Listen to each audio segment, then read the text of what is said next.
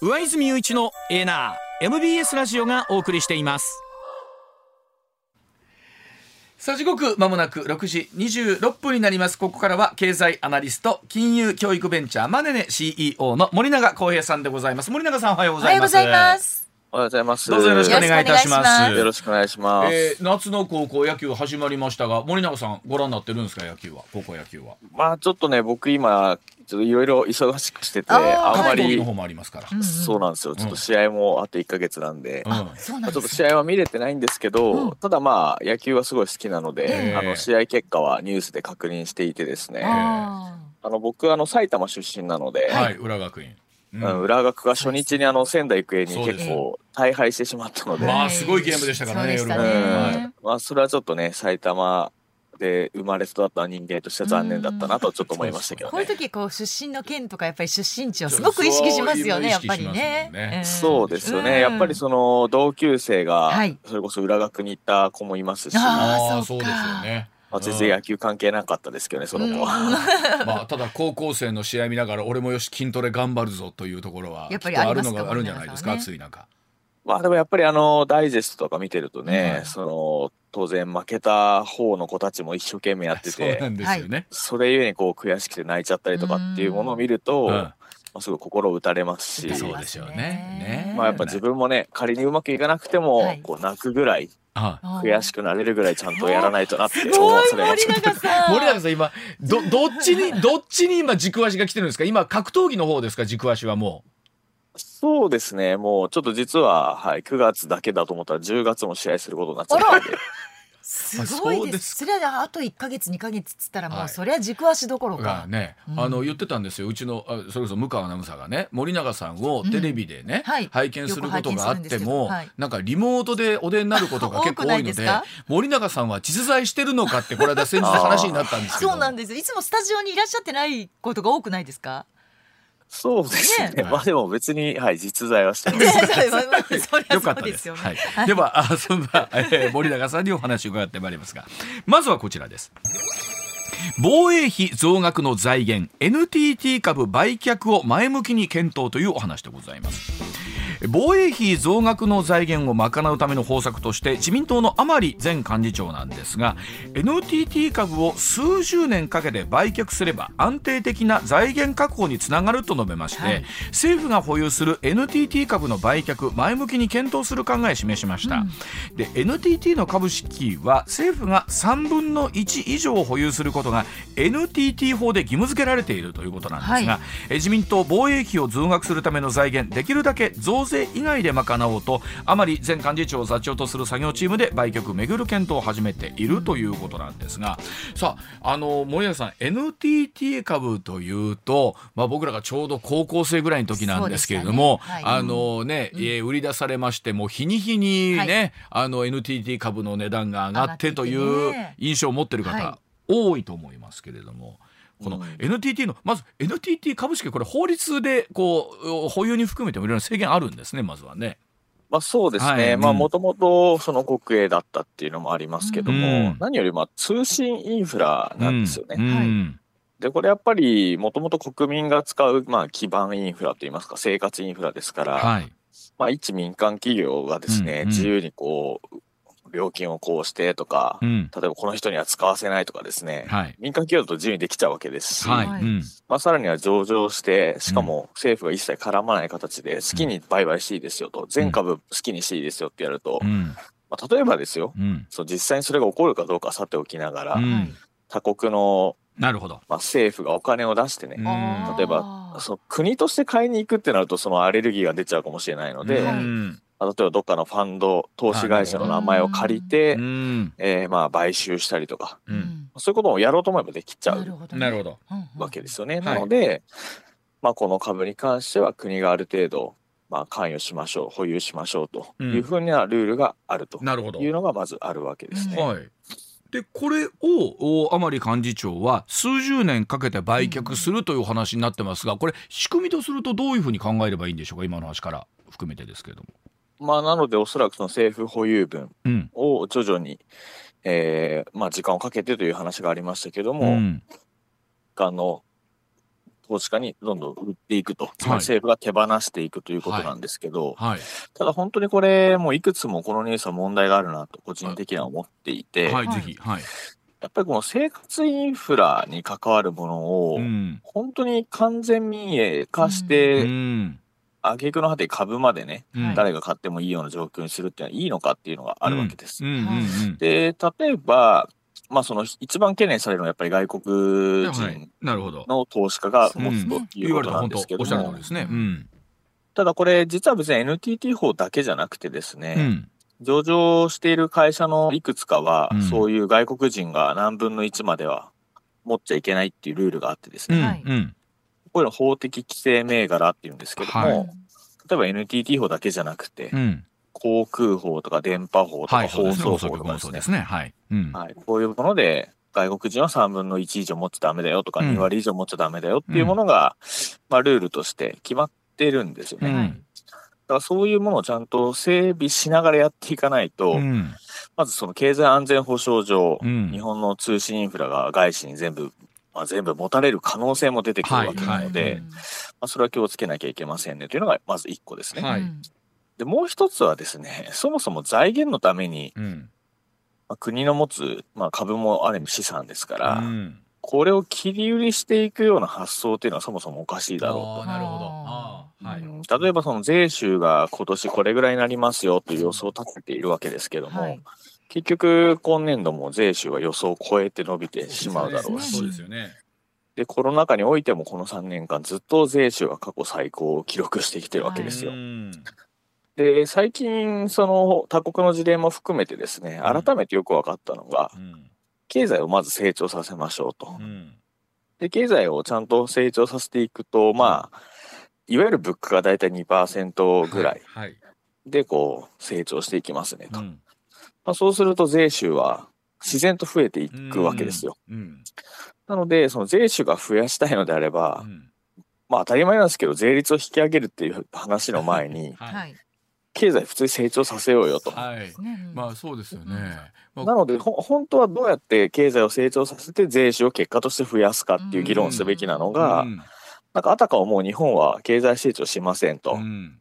税収は増えませんのでと、うんなので持ってる資産を売りますみたいなですね、なるほどね。まあ、ある意味こう自転車操業じゃないですけど、はいはいもう金ないからあの工場売っちゃえみたいなことをやろうとしてるわけで、そそもそも国の運営方針としておかしいだろうっていう、まあ、2個目の問題点があるのかなとは思いますよね。まあ、今回特にまあもちろん円安の影響もあってあの大手のね企業輸出関連のところがかなりね、あのもちろん税収上げてるっていうところあるとは思うんですけどそれでも今回森永さんがおっしゃったところの要因っていうのは、えー少し証明されてきてるなというところあるわけですよね。おっしゃった通りね。数字を見るとね。そうですね。ん。まあ、なので本当に日本で議論されていることっていうのは結構、まあ、なんか見当違いのことが多くてですね、うんまあ、やっぱり昨年なんかもやっぱ円安がちょっと進んだ時にですね、うん。はいまあ、いわゆる円安悪玉論とか悪い円安論みたいなのが 言われてましたけども、はい。結局でも蓋開けてみたら、この企業業績とかですね、うん。設備投資の計画は全部円安も一つの要因となってうん、好調だったわけですよね。そうですよね。うんまあ、おっしゃる通りそのもちろん例えば今度は輸入関連の方からすると円安は大変だっていうのは当然あるんですけれども、日本の場合総じて輸出関連の方が、まあ、産業の機関なしてる方多いという見方で、森永さんいいんでしょうかねこの辺りというのはね。そうですね。ん。あの、本当におっしゃる通りで、結局その世の中のものってうん、あんまり一一方的にいいとか悪いとかってやっぱあんまなくって、当然ながら円安も今ご指摘いただいた通りですね、輸入価格を上げてしまうとか、まあそういうデメリットも当然あるわけですから、うん。こう何が何でも円安がいいって話ではないですけども、うんうんただ結局過去のデータに基づけば、うん。設備投資だとか国の成長という観点だけで見ると、うん。っまあ、円安の方がプラスに寄与するよねと。ていうところいうことは、はい。えー別にこれはあの私が言っているだけじゃなくて、はい。うんまあ、OECD であるとか内閣府もそういうレポートを出してますから。うん。まあ、どちらかというと結構当たり前のことしか言ってないっていうか。そうでしょうね。はい。うん。はい。では、あー6時35分でございます。続いてこちらでございます。さあ、全国で4年ぶりの花火大会が開催されています。はい大いに盛り上がる一方で、いろいろ議論もございます。えオープニングでも少しお話ししましたが今年4年ぶりに各地で花火大会開催されているんですが一方でいろんな議論も起きていまして例えば滋賀の大津なんですが8日今日ですよね4年ぶりに開催される琵琶湖花火大会、え主催者がですね京阪神の主な駅で滋賀県外の観光客に有料観覧以外の来場の自粛を促す異例の呼びかけを行っています、まあ、これ混雑を避けるための対策ということなんですが、えー周囲から花火が見えないように有料エリアを高さ4メートルの目張りで覆うことが決まったことで地元の自治会がこれ大いに反発をいたしまして、はい。誰のための花火大会なのかというところなんですが。さあ森永さん、えー経済的な側面、まあ、人的な側面いろいろあると思うんですけども今回のこの大津、まあ、滋賀の対応というのはどんなふうにご覧になってますか？まあ、そうですね。うん。まあ、まずその国民目線というかですね。やっうんぱりなんかこう、僕もそうですけど、子供の頃からこう花火大会とかって、はい。大体家族とか友達と見にそうです行って、よね。うん。まあ当たり前ですけど、お金なんか取られた記憶ないですそうなんですよ。し、はい。まあなんか誰でも見れるよねっていう印象があるので、ありますね。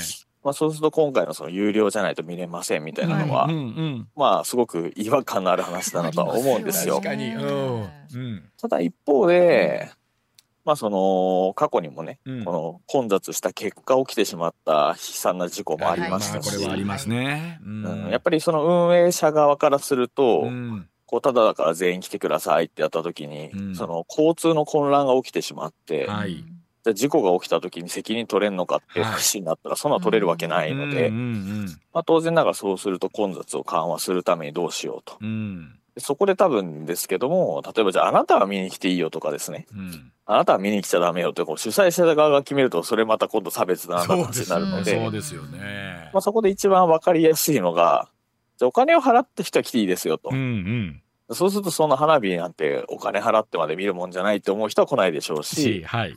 まあ、お金払ってでもその体験をしたいって人は来るでしょうから、うんまあ、結局そうやってなんとかこう混雑緩和をしようとすると、まあ、そういうことになるのかなっていうふうには思っているのでうん、まあ、そういう意味ではなんか違和感はありますけど、うん全く理解できない話かと言われると、はい。まあそうせざるを得ないって考える人もいるだろうねと。でなるほどね。確かに4メートルのね、はい。あの目張りのフェンス立てちゃうとね。これ県外の方の自粛だけではなくて地元の方もですよ。これ見えなくなっちゃうわけなんですよあね。の湖の目の前のマンションの方もね見えなくなるとかって。いう、はい。ありましたもんね。そのためにそこに住んでるのに。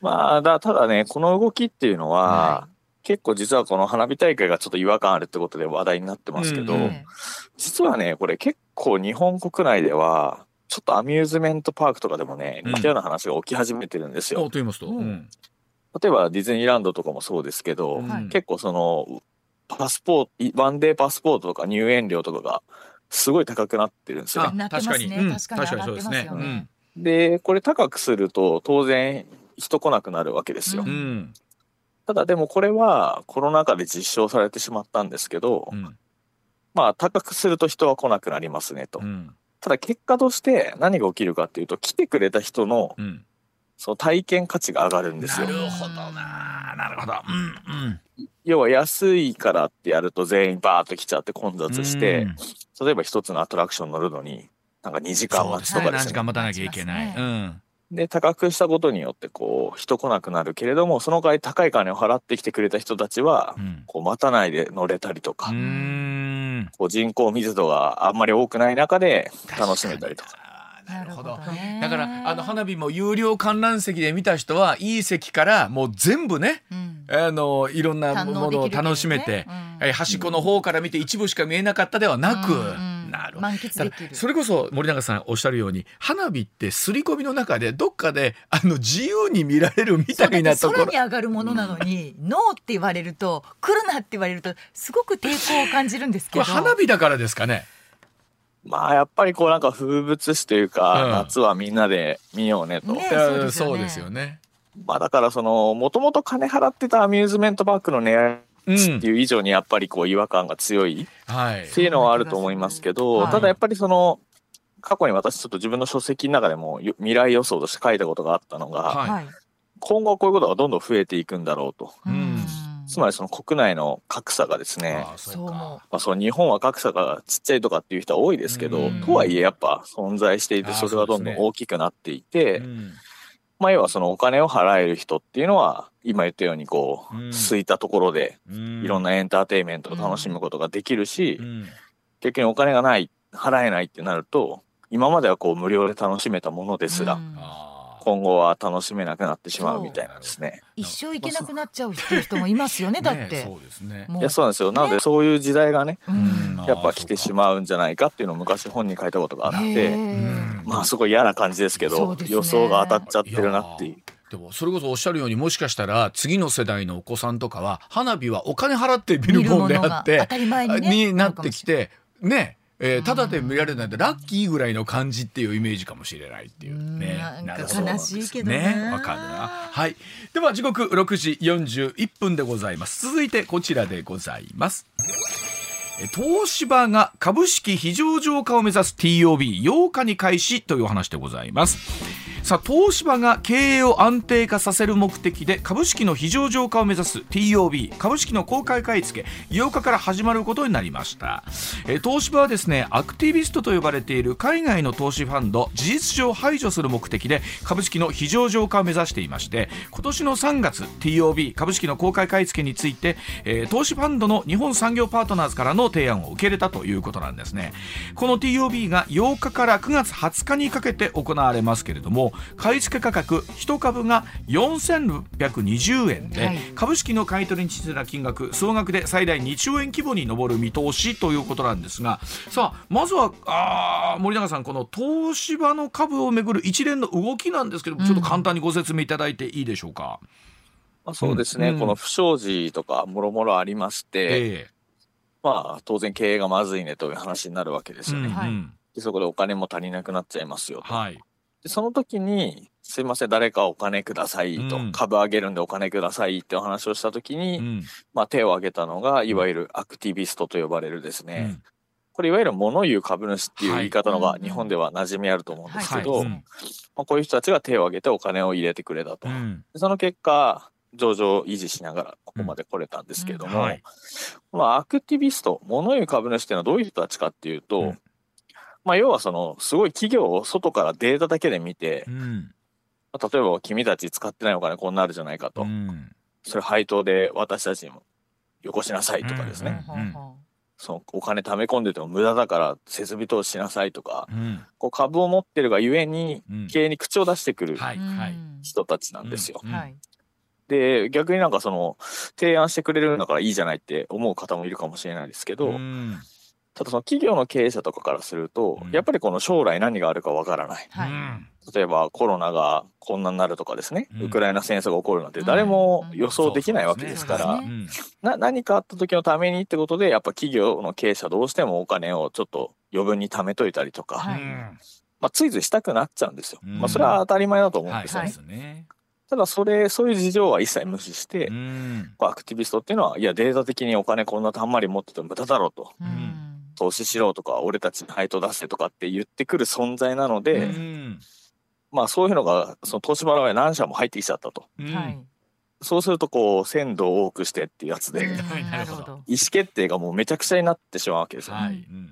そうすると、東芝的には、せっかくこう再建するためにお金まで調達したのに、うん。なんか逆になんか物言ってくる人もいっぱいいて、うん。何していいのかわからんと。ない。ま確かに。うん。あ、そこで、まあ、今回その国内連合、うんいろんな企業がお金を出すことによって、うん。東芝の株を、うん。まあ、少なくとも3分の2以上買い付けちゃいましょうと。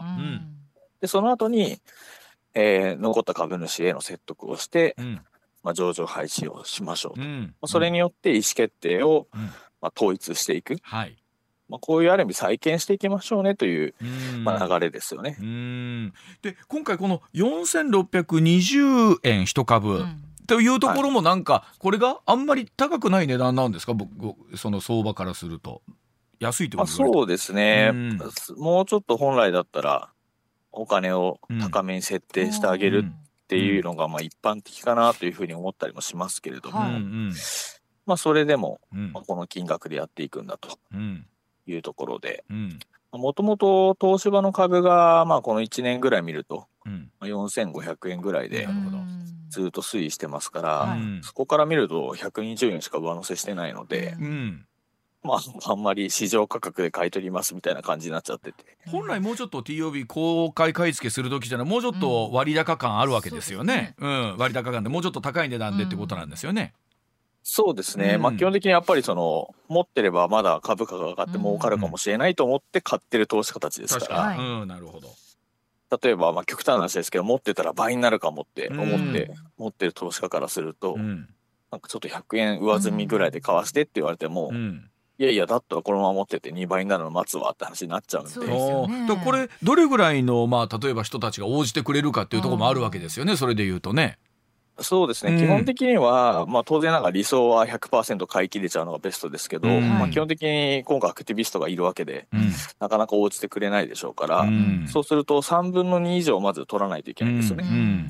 で3分の2以上取ってしまえば、うん、まあ、あとはその総会とかうん。開いてうん、株主を、うん。まあ、ある意味は排除するっていうか。もちろん交渉して合意して株を買い取るっていうのもできますし、うん、まあ、事実上無効にするようなやり方っていうのもあるので、うん、まあ、なのでまず3分の2以上取りましょうと。うん。あの今回例えばその株式の公開買い付け TOB とかってライブドア騒動の時ぐらいから、はいあの広く一般的に多くの方知るようになったと思うんですけど、うん。それ物言う株主っていうのは森永さんね、えっと本来これは正しいことなのかどうなのかっていうことなんですけども、はいはいはい。えー森永さんどう思われます？もも物言う株主っていうのはアクティビスト。まあなんかひどい言いがかりつけてくるなっていうやつらもいます。あーやっぱりそうたただ、うん一方でやっぱ経営者が経営陣がちゃんとしてないうんのでしっかりとこう外側から「いやお前らおかしいだろ」と。もっと資金を有効活用しろみたいな、はいこう建設的な提言をするアクティビストはもちろんいるわけですよそうですよね。うんただ日本の場合はやっぱそのライブドア事件の時なんかもそうですけど、うん、どどうもちょっとこうわ悪者ってそういうかですよね、うん。そうですよね。あんまり見られ方をしちゃいますよね。はい。これただまあ別にそれはそういう人たちもいるし、うん。え本当に建設的に株主のためにこうしなさいっていう人たちも、うん。まあ、当然いるわけなんですが、うん。はい。ただやっぱりこう日本人ってうんなんとなくこう会社って誰のものなんだっけそうですみたいなよね。そう教育を受けないで来てるんですよね。えそうするとなんかこう町工場のイメージっていうか、えうん。こう社長がいて、もう家族同然の従業員がいいていてみたいな。うん。でそのだから従業員たちのために会社をやってるんだみたいなのがこう刷り込まれてますけど、はい。はい。株式会社ってそもそも株主が保有していて、ええ経営陣は経営を委託されてるだけなので、うん。っはい、てことは株主のためだろと。うん。確かにね、うんそうですね、そう考えると、うん。経営陣がああその無無駄に思えるぐらいお金を貯め込んでたりすれば、うん。うん当然株主からすればじゃあその使わないんだったら配当で戻せとか、はいはいはい、どこどこに投資しろとかそれは口出してくるよねうん。っていうことなので、うんうん結構その会社が誰のものかっていう考え方によってもアクティビストへの見方が変わるかなという気がします。よね。そうかなるほど、まあ、東芝その一連の不祥事の流れとかを見ると確かに経営陣もうちょっとしっかりしてよって思いの方いらっしゃって、これあのついつい全悪の構図みたいでね。なんとなくね。考えた時に、はい。ただ東芝って日本の会社だし、なんかあのアクティビスト悪、悪みたいな。なんか頑張ってる東芝みたいなイメメージで見ちゃうんですけど、これうん。冷静に見ればどうなんですかね今回の一連の動きとかっていうのはまあ、僕は意思決定が遅かったなと思いますよね。東芝の。う、うん。うん。うん。やっぱりそのもろもろ主要産業切り売りされて、で大体そのいいところ切り売りされた後に非上場化しますと、はいはい。についてはいくらで TOB で買ってくださいっていう、うんうん。まあ、ある意味ちょっとこう教科書通りっていうかはあ。いいようにやられちゃった感は感じていて、ううん。ただこれあのさっきのね、うん。NTT の問題にも関わるんですけど、はいうんこのちょっと経営に口出されただけでう、ん。もう嫌だって言って TOB するわけですよ。要は上場するっていうことはそういうことなんです。つまりはい。NTT 株もうん。そうですね。はい。100%好きにみんな買ってくださいってやっちゃった時にですよ、うんうん。アクティビストがギャーギャー言っただけでこうなっちゃうのに、うん。外国人とかううん。んでですよ。うん。日本の国家インフラを自由にしますみたいな話になった時になるほど。ですかと。それはね確かにそあの株式上場するってのは資金調達できるってことなんだけどそれだけいろんな方たちがその権利を持つっていうことですもんね。うんそうなんですよ。おっしゃる通りですね。うんなるほど。ということはさあ今回えこの一連の流れは、まあ、なるべくしてみたいなイメージなんですかねそれで言うとね。まあ、そうですね。うんだから本当に僕は意思決定が遅かった。むしろ不祥事発覚のタイミングでうんもう上場廃止してしまって、あなるほど。うんそのタイミングからちゃんと立て直してれば、うんむしろまあたらればですけど、うんもしかしたら今逆に今度再上場みたいな話になったかもしれない。あーってことわけです経営判断というのはやっぱりその一瞬一瞬どれだけしっかりとその先見られるかっていうのが大事なのかっていうお話なのですね今回見るとね。そうですねはい。うんじゃあお知らせ挟んでさらにお話伺っていきたいと思います。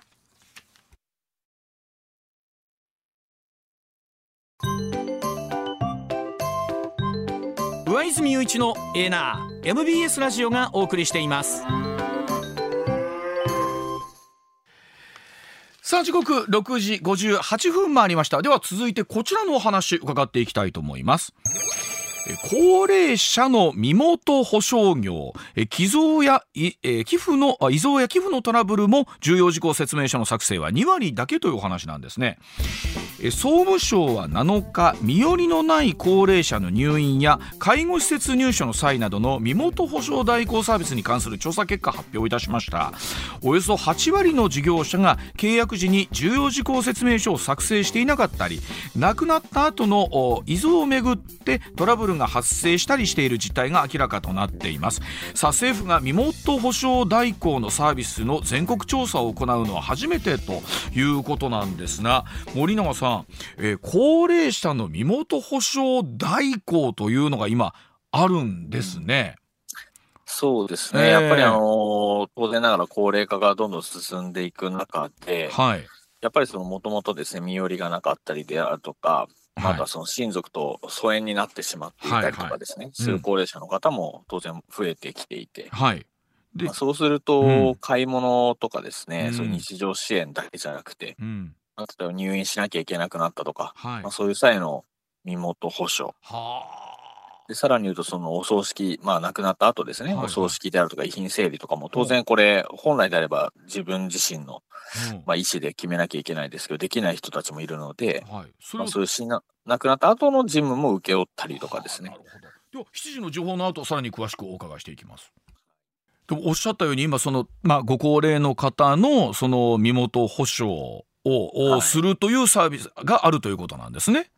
そうですね、うんで多分これは当然ながら今後さらに高齢者も増えていきますから、はい、まあ、こういうニーズはどんどん高まっていきまそうですよすのでね。はい、まあ、結果的に多分事業者も増えていくことになると思うんですよ。はい、ただ当然その事業者が増えるということは、うん。そのうち価格競争みたいになっていって、うん、まあその提供されるサービスの質っていうものにもかなり下がってくるんだと思うんはいですよ。、うんうん、でこれって結構悩ましいのがですね、ええ。その高齢者になられると、うん、まあ、もちろん人によりますけれども、うん。中にはやっぱりその判断能力がどんどん落ちていってしまう。はい、それはあると思います。ううん。んに別にまあ認知症とか地方とかそのレベルまでいかなかったとしても、うん。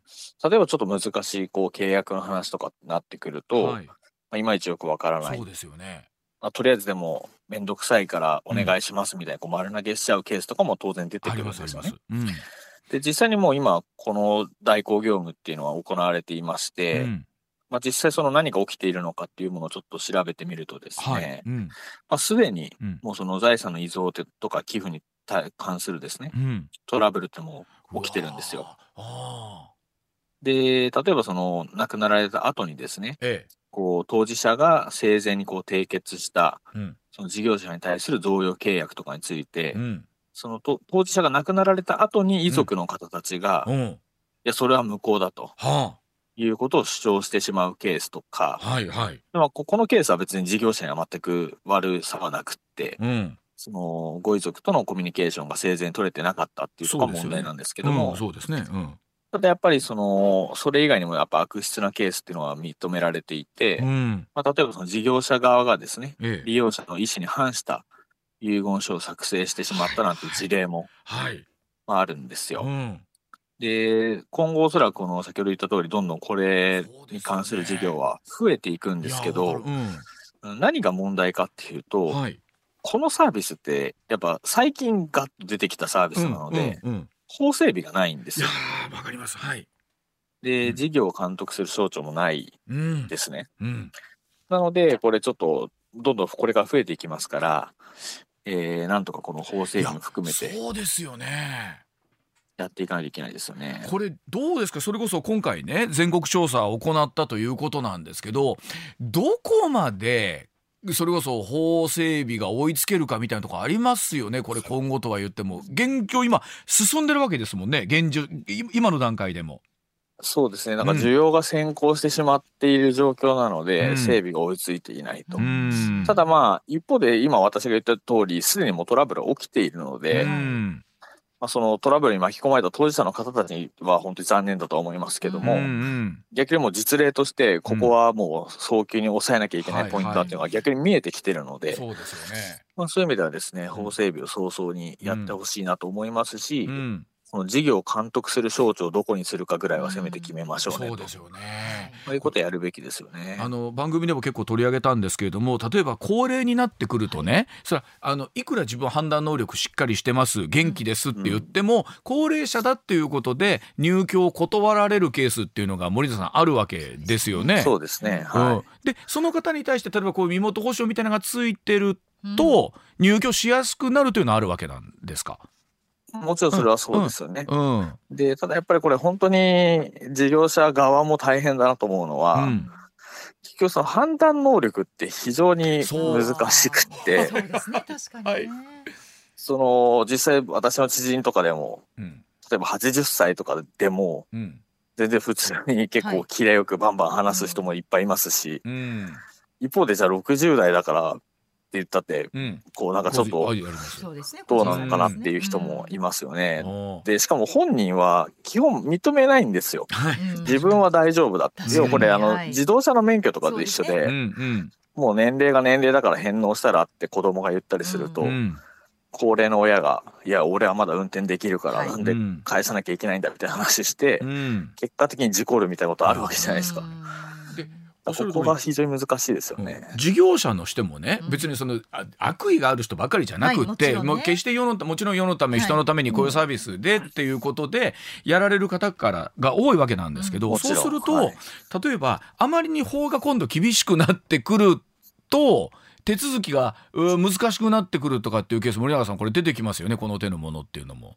そうですね。うん。だからここがど、どのバランスでやるかっていう。ただまあ現状だけを言ってしまうと、うん。法整備もなければ監督官庁もないわけで、さすがにそれは他の事業と比較してもあまりにもちょっとガバガバすぎるでしょうと。なるほど、今8割の事業者が契約時に重要事項説明書を作ってなかったりトラブルが発生しているということは、うんなかなかその今状況としては厳しい状況だということではあるわけですね。今この数字見ると。うん。そうですね。だから逆に言うとトラブルが起きてしまった時になかなか助けてもらえない。ああそうか。あなたは勝手にか約束したんでしょ？はい。っていう形でい。もう終わらせられてしまう。なるほどは例えばこれがし金融商品とかの売買であれば当然金融庁が管轄してなるほどますから。あそうかそうか。そううん。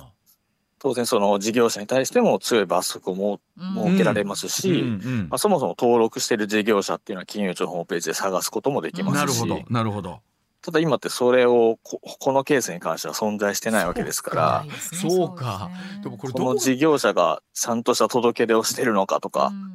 それすらわからないってことですね。いやー。でもそうです。だから今だったら例えばこの話だけやって、うん。ものすごい悪意のある事業者が契約だけして、はい。美味しいとこ取りしようということが今やろうともやできる状況になっちまってるのか。そうなんですよこれはでもなかなか悩ましい問題ですし森永さん本当ここもしかしたら12年よく出てくるニュースになるかもしれませんねこれね。そうですね。やっぱり金融詐欺とか投資詐欺見てても、やっぱ残念ながらその被害者の年代で見ると高齢者が多いので、うんまあ、そういう意味で新たな詐欺の温床になっちゃうかもしれないですよね。ねわかりました。はい、えー、森永さん今日もお分かりやすいお話どうもありがとうございました。ましたまた引き続きよろしくお願いいたします。どうもありがとうございました。はい、失礼します。上泉雄一のエーナー MBS ラジオがお送りしています。ツッコミニュースランキング。時事問題から芸能スポーツまで突っ込まずにはいられない注目ニュースを独自ランキングでご紹介。まずは芸能スポーツです、はい俳優の香川照之さんが再婚し子供が誕生していたことを発表しました、ね。所属事務所は7日一部報道にも出ておりますが、うん。弊社所属の俳優香川照之が昨年再婚し一子を設けましたことをご報告させていただきますとコメントを発表、はい。続けて皆様へのさらなる感謝の気持ちを決して忘れず一生懸命精進してまいりますので今後ともご指導を賜れれば幸いですと呼びかけました、うん。香川さんは1995年12月に一般女性と結婚。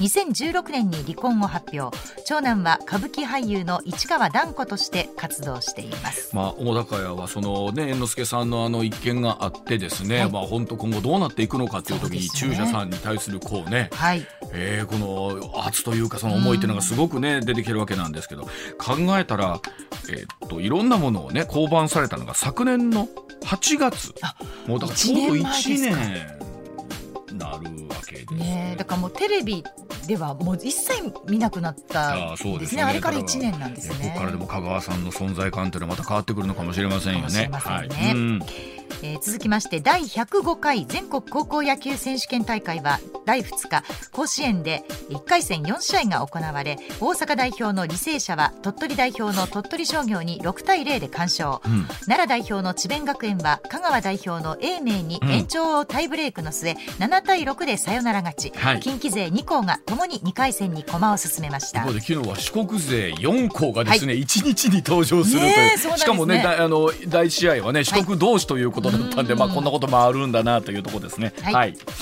えーではニュースランキング参りましょう。まずは第5位です、はい日本生産性本部が7日発表した調査で働く人のテレワークの実施率が15.5%と新型コロナ禍以降で最低になったことが分かりました。うん。半年前の前回調査の16.8%から低下し最も高かった2020年5月の初回調査の31.5%と比べると半分以下の水準になりました。うん。特に大企業の低下が目立ち前回調査から10ポイント以上急落しています、まあ、出社できるような状況になるんだったら出社しましょうかというところ。それからあの経営者の方のアンケートとか見てると、はい。やっぱりどこかで顔を見て仕事をしてほしいというところもあるみたいなんでね。ね。はい。まあ、うまくハイブリッドで今後どう進んでいくかなんでしょうね。はい。はい。続いて第4位大阪伊丹空港で7日夜日本航空と全日空の計6便が空港の運用時間の午後9時を超えたため離陸できず欠航となっていたことが分かりました、うん。また到着する予定だった5便についても目的地の変更や欠航したということです。空港を運営する関西エアポートによりますと乗客を乗せて滑走路に向かいましたが離陸前に駐機場へ引き返した便もあったといいます、うん。同様のトラブルは6日夜にも起きたばかりで2日連続で影響が出ています。特に九州沖縄便のめどが今なかなか立たないという中でね。こう飛行機って行ってこういろんなところで回して回してってきますので、はいうん。どっかで来るんですけど言ってもやっぱかん、ね、痛みには門限がどうしてもありますからね。ちょっとトラブルになってくるとこうなってしまうし、えー乗客の方も、まあ、そこ分かった上でということなんでしょうかね。それでもね。それでも大変だと思います。はい。はい。続いて第3位日本大アメリカンフットボール部の寮で覚醒剤と大え乾燥大麻を所持していたとして警視庁に覚醒剤取締法違反と大麻取締法違反の疑いで逮捕された部員の北畠容疑者が7日送検されました。日大は事件への経緯などについて8日に林真理子理事長と酒井学長が記者会見で説明する予定です、まあおそらくこれ思うに理事長の林真理子さんも本当に知らなかった。どこまで情報が上がってたのかって言った時に意外と上までは来てないということってあるのかなと思ったりします。まあ本当に一方でこの日大アメリカンフットボール部ってもう本当に日大の象徴というかね、一つですからね。そうですよね。はい。うん。続いて第2位損害保険大手各社が企業向けの火災保険の保険料を事前に取り決めるカルテルを結んでいた疑いがあるとして公正取引委員会が7日独占禁止法違反の疑いで損保側からの事情聴取に乗り出したことが分かりました事前,、えー事前調整の疑いがあるのは保険金の支払いを複数の保険会社が分担して行う共同保険で公正取引委員会は損保4社の事情聴取を行う方針です。まあ、ビッグモーターの案件からは損保会社のあり方みたいなの問われてますけれども、ね、これ今回のこういう件がなかったら出てこなかったのかなとか、うん、なんかそんなことまで考えちゃいますもんね。ね。そうですね、はい。うん、では第1位です。台風6号は現在鹿児島県の奄美市の東の海上を北に進んでいます。9日には九州にかなり接近する見込みで九州南部と奄美地方では8日夜にかけて発達した積乱雲が次々と連なる線状降水帯が発生する恐れがあるほか10日頃にかけては西日本と東日本の太平洋側で平年の1ヶ月分を大きく上回る記録的な大雨となる恐れがあります。特に今沖縄の方ってねなかなかあの電気もままならないという状況の中で、はい、本当に食料も含めてですけど、ね、超に大変な状況続いてますからね、はい、引き続きご注意いただきたいと思います。上泉雄一のエーナー MBS ラジオがお送りしています。